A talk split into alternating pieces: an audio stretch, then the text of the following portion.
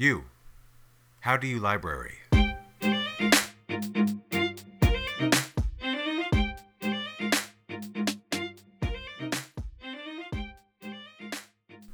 Hi, I'm Phil Morehart from the American Library Association, and we want to know how do you library? But what does that mean exactly? How do you library? It's a good question. Last fall, we here at ALA put out a call to some of our favorite authors, asking them to share with us and the world how they library. Meaning, what the library means to them, past, present, and future.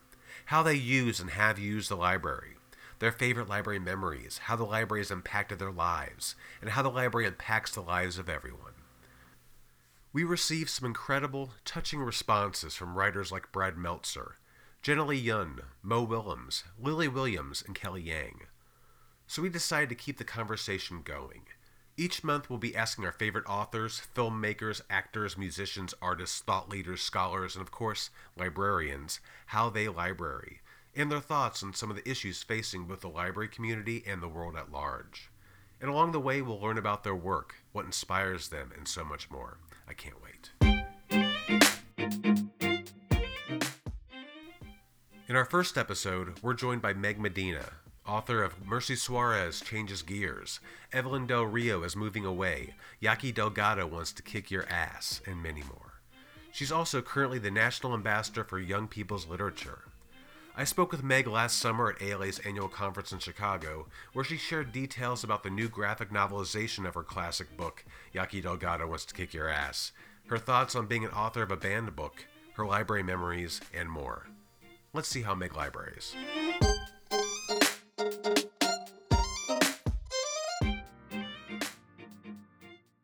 Your book, Yaqui Delgado Wants to Kick Your Ass. That's a great title, by the way.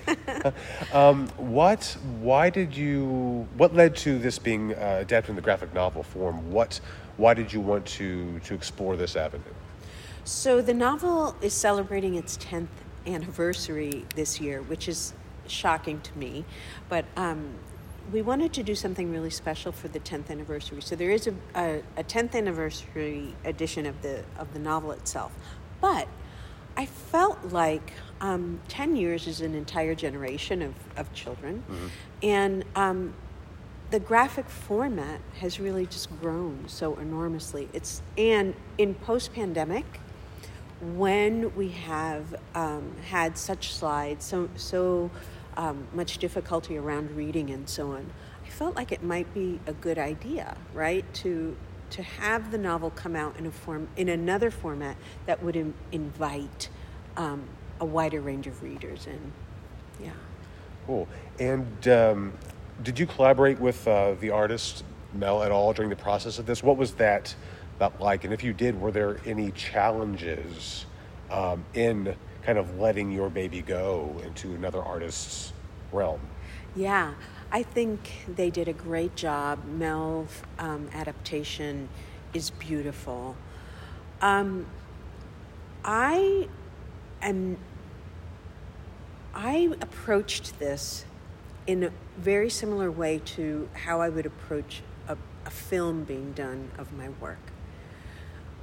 It is its. I wrote the book that I wanted to write, and it came out ten years ago. Mm-hmm and so now this story is being um, delivered in another vehicle, driven by another artist. So I was very much um, into letting Mel design, interpret, envision the characters the way they they saw them. Um, I'm not a, a graphic artist. So that's not my strength. Mm-hmm. So I really stayed in the background. We had some conversations here and there. I always saw the spreads as they were being created. Um, Kate, our mutual editor, would say, What do you think? Are you happy with these?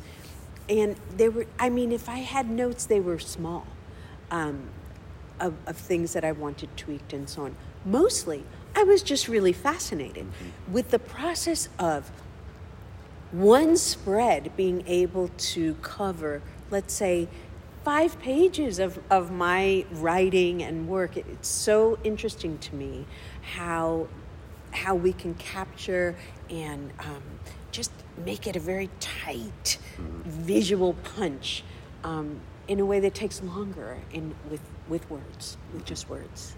Now, did their vision of your work did it align with what you saw in your head as you were writing the book? Not always, not always, and that's okay. Yeah. Um, I see the char- I saw the characters differently in my mind. Most of them looked suspiciously like my mother's friends from the 70s. you know, Yeah. like I just, I was drawing on what's inside me. And Mel is drawing what's inside her. Very, it, it strikes me as a very similar relationship that all readers have with a book. So I write a book that I think is inside me, and then it goes out into the world, and then it becomes 50,000 other books, mm-hmm. right? Because every reader is bringing to that book what they know about the world, what they know about themselves, and they're attaching it to my words to make meaning for them. And I think, I suspect it is the same thing for Mel. They bring to it their experience, their vision, the people they knew that they loved, that hurt them, that they fell in love with, like all the things, and they created the the canvas of the story. And that's okay with me. And I think that's healthy and that's a, cool thing. And so for me to read the book is, is really exciting now, right? Because I'm I'm seeing the story that began inside me and then how it lives inside Mel. That's lovely. Um, let's talk about the book itself for some of our readers who might not be familiar with it. Yeah. Um, you have written, and you've mentioned, uh, I saw this on your website, that a lot of your work, while not 100% autobiographical, there's a lot of you in your in your work. How much of you is in this book? Well, the first chapter of the book is almost exactly what happened to me in the seventh grade. A girl came up to me and said that Jackie Delgado was going to kick my ass, seriously, and um, and then I spent the next year and two um, trying to figure out who Jackie was and why she hated me, and I went to a school in Queens. Um, at that time, a junior high school for me. It wasn't high school the way it is in the novel. Um, that was really rough. And and jackie was like a lot of girls uh, who exist in lots of schools right? It it really didn't have anything to do with me. It had to do with jackie needing somebody that she could deposit you know her rage on right? And and feel powerful on about. Um, and so the impact of being bullied in that way it embarrassed me it frightened me it turned me off to school it made me um, want to become like jackie interestingly really rough and and fierce and scary so that nobody could hurt me I didn't feel like I could talk to my mother or the adults in my life to help me with it. I absolutely didn't feel like anyone in my school could help me. Back then, the way with, we dealt with bullies was saying silly things like just ignore them or they're, you know, things like that really don't help children. So, you know, I, I lived through that experience. I paid a high price for it. Um, it was a painful thing. It led to me doing many things that I regret and that embarrass me still when I think about them. And I try to just bury that story and forget about it forever. And then I had this opportunity to write it, to write about a kid at a turning point, a Latina at a turning point. And so I just started with like something that was really true and big and painful and ugly. And I wrote it because I did survive it, because I'm fine and I'm happy now, right, in life. And I think that there's something to that that kids need to know. Mm-hmm. And yeah, that's a very powerful point is taking something that was hurtful for you and turning that into something positive to help other other kids who may be experiencing something similar. Have you heard from any readers from 10 years ago to the present who have who who who your this book has helped them. Yeah.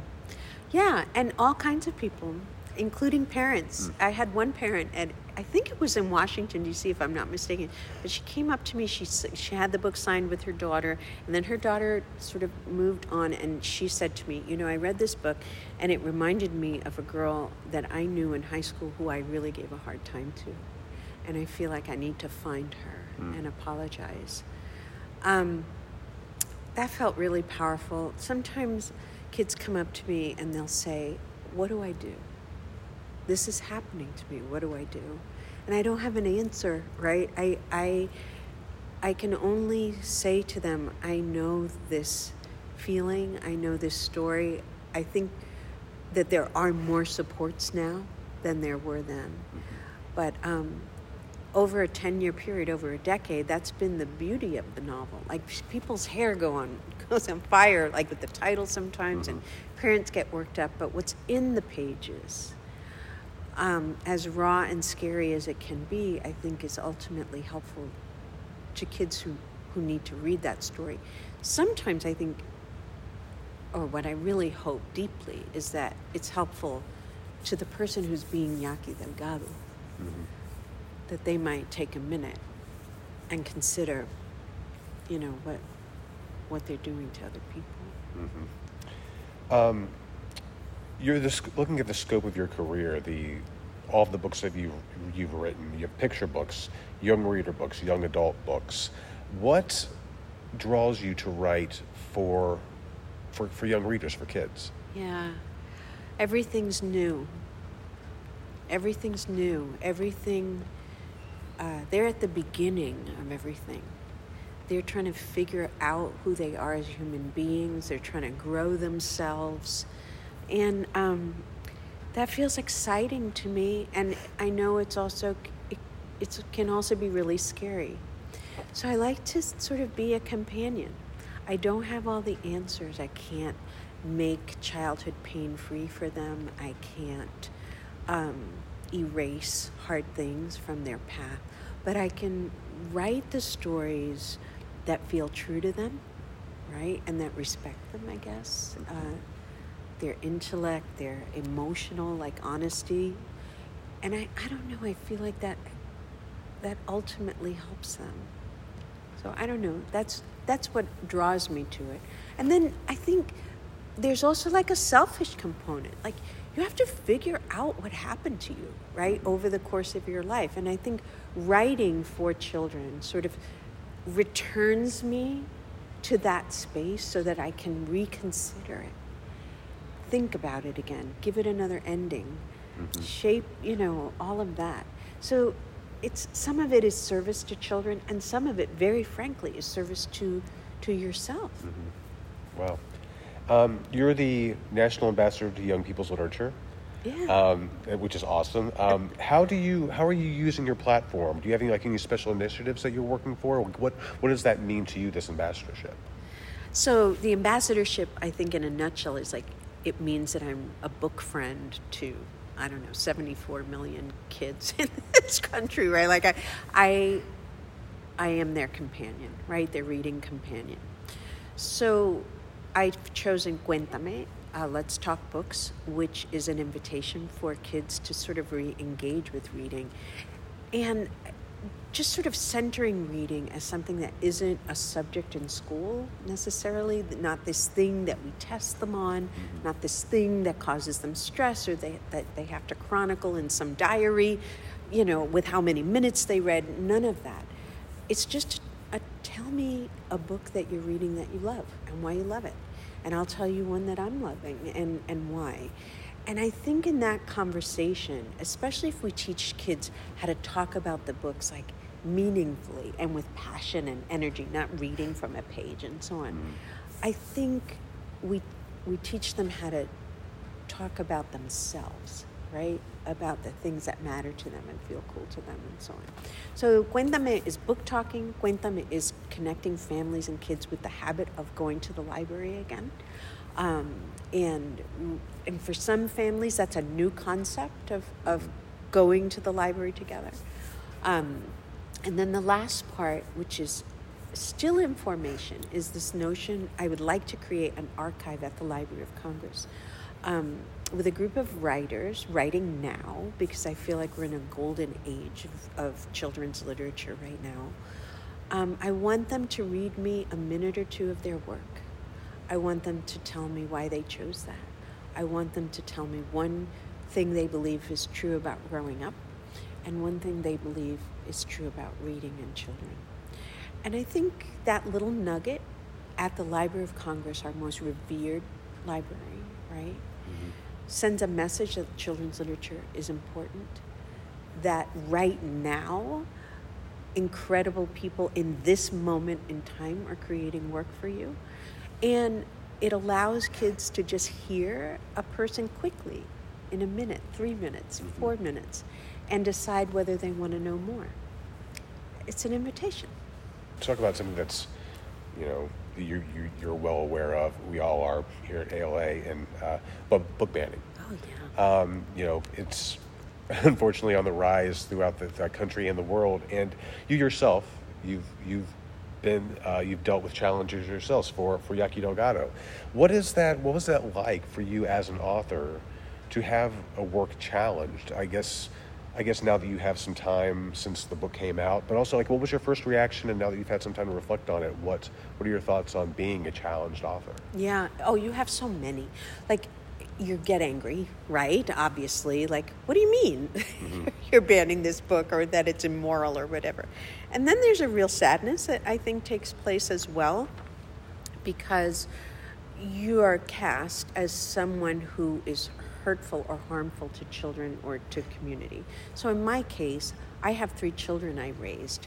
I was a teacher for 10 years. I've written for children for 15 or 16 years. And so my whole life has been in celebration and in support of children. And so when someone tells you you're what you've created or what you stand for is immoral or harmful to mm-hmm. them, it's deeply injuring. There there was a time I think when authors were like, "Sure, go ahead, ban my book, more sales for me," right? But I think that that feeling has really changed. I think there's a lot of deep sadness mm-hmm. within the children's lit community that that people are getting in the way of children's right to read, that people are making decisions for all people's children, right? Um, and just how we um, walk ourselves back from this really um, fractured and sort of dangerous way of thinking about books and ideas and children. I think one of the most unfortunate victims of this book banning and book challenging maelstrom that's happening right now are the kids themselves. Yeah. You know, you sure. have these kids who are being deprived of, of, of just so many wonderful works of literature. What what do you what do you what should we say to kids who, who are suddenly not able to read things that maybe their peers in other states or other towns are reading? Like ultimately, you know, what do we say to the kids? Yeah. That's really a hard one. So there are organizations like the National Coalition Against Censorship has a whole kids' right to read um, packet and information that is tar- for kids, mm-hmm. right, to know how to advocate for themselves, especially high schoolers and so on who can mm-hmm. go to school meetings and advocate and be vocal about the issues that impact them. You know, ultimately, you have limited power when you're a kid, mm-hmm. right? You're in the hands of, of adults. What I know about kids, just on the ground, is that they will read. They will read the books they want to read. Mm-hmm. We can try to create lots of obstacles if we want to spend our time that way, mm-hmm. but usually kids will find the books that they need to find and they will read about the things that they're longing to understand that they're longing to, to connect with, that they're trying to unpack for themselves. So, my conversation is often with parents, trying to get them to see that their most powerful position is not by creating obstacles or these really like rigid rules around reading. The most powerful position to be in is in conversation and communication with your kids. So I, my thing is always you need to be reading more, mm-hmm. right? More of these books and having the discussion that you disagree with this book, that you don't like this book and have and allow your child the space to say what they think. That I think is the idea. Mm-hmm. To create kids who have agency, who feel free to talk with their parents and families about things that they disagree with, um, and just have have the right to, to explore ideas. Mm-hmm. That's my feeling. That's how I handled it as a, a mom, anyway. Um, we are we're here at ALA Annual. We are in I think one of the greatest places in the world, surrounded by librarians. uh, do you? What role the, does the library play in your life? Do you have like a, a story from you know past, present, any time in your life about libraries and you? Yeah, I listen. As a kid, my library was the Queensborough Public Library. It was across the street from the Jack in the Box, and my memory. I, it's forever tied. French fries, a pickle-free um, Jack in the Box, special orders don't upset us kind of thing and the McCormick branch of the library. It's just in my childhood on Northern Boulevard when I I can always go back to that memory always. But the library today, librarians have been my career, honestly. Uh, my books have found their way to kids through teachers and libraries, and that that is just the plain truth. There's there's no varnishing that. And then today, what I do in the library is I I'm a frequent user. I'm a friend to lots of libraries. I'm part of the friends groups. Mm-hmm. I'm, I, um, I borrow books all the time. I write work, and I, you know, when my family is driving me crazy, don't tell them I said so. But you know, when I need to like bail on my house because nobody is respecting my quiet, I'll go to the library and and just be there, and I feel safe there. I feel surrounded by um, just knowledge. I feel in my life and my community that they're they're beautiful spaces. So I don't know. For me, it's an all-encompassing sort of. It's not a single memory. It's just an all-encompassing sort of view about libraries, which is like library is hub of, of the things that have mattered the most to me and that have and that are really central to like my career and my life.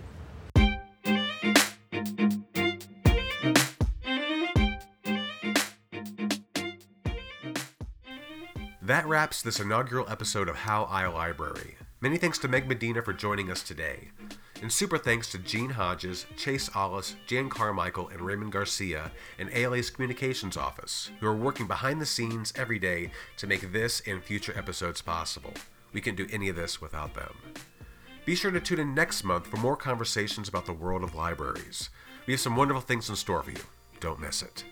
But in the meantime, be sure to visit our home base, ilovelibraries.org, for your daily news from the library world like profiles of the 10 winners of the 2024 I Love My Librarian Awards, and info on the many, many books honored at the 2024 Youth Media Awards, both of which just happened last month in Baltimore at ALA's LibLearnX. I was there, and it was truly an awesome, inspiring time.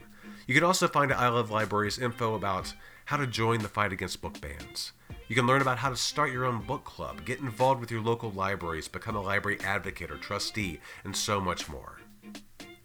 Again, I'm Phil Morehart from the American Library Association, and this is How I Library.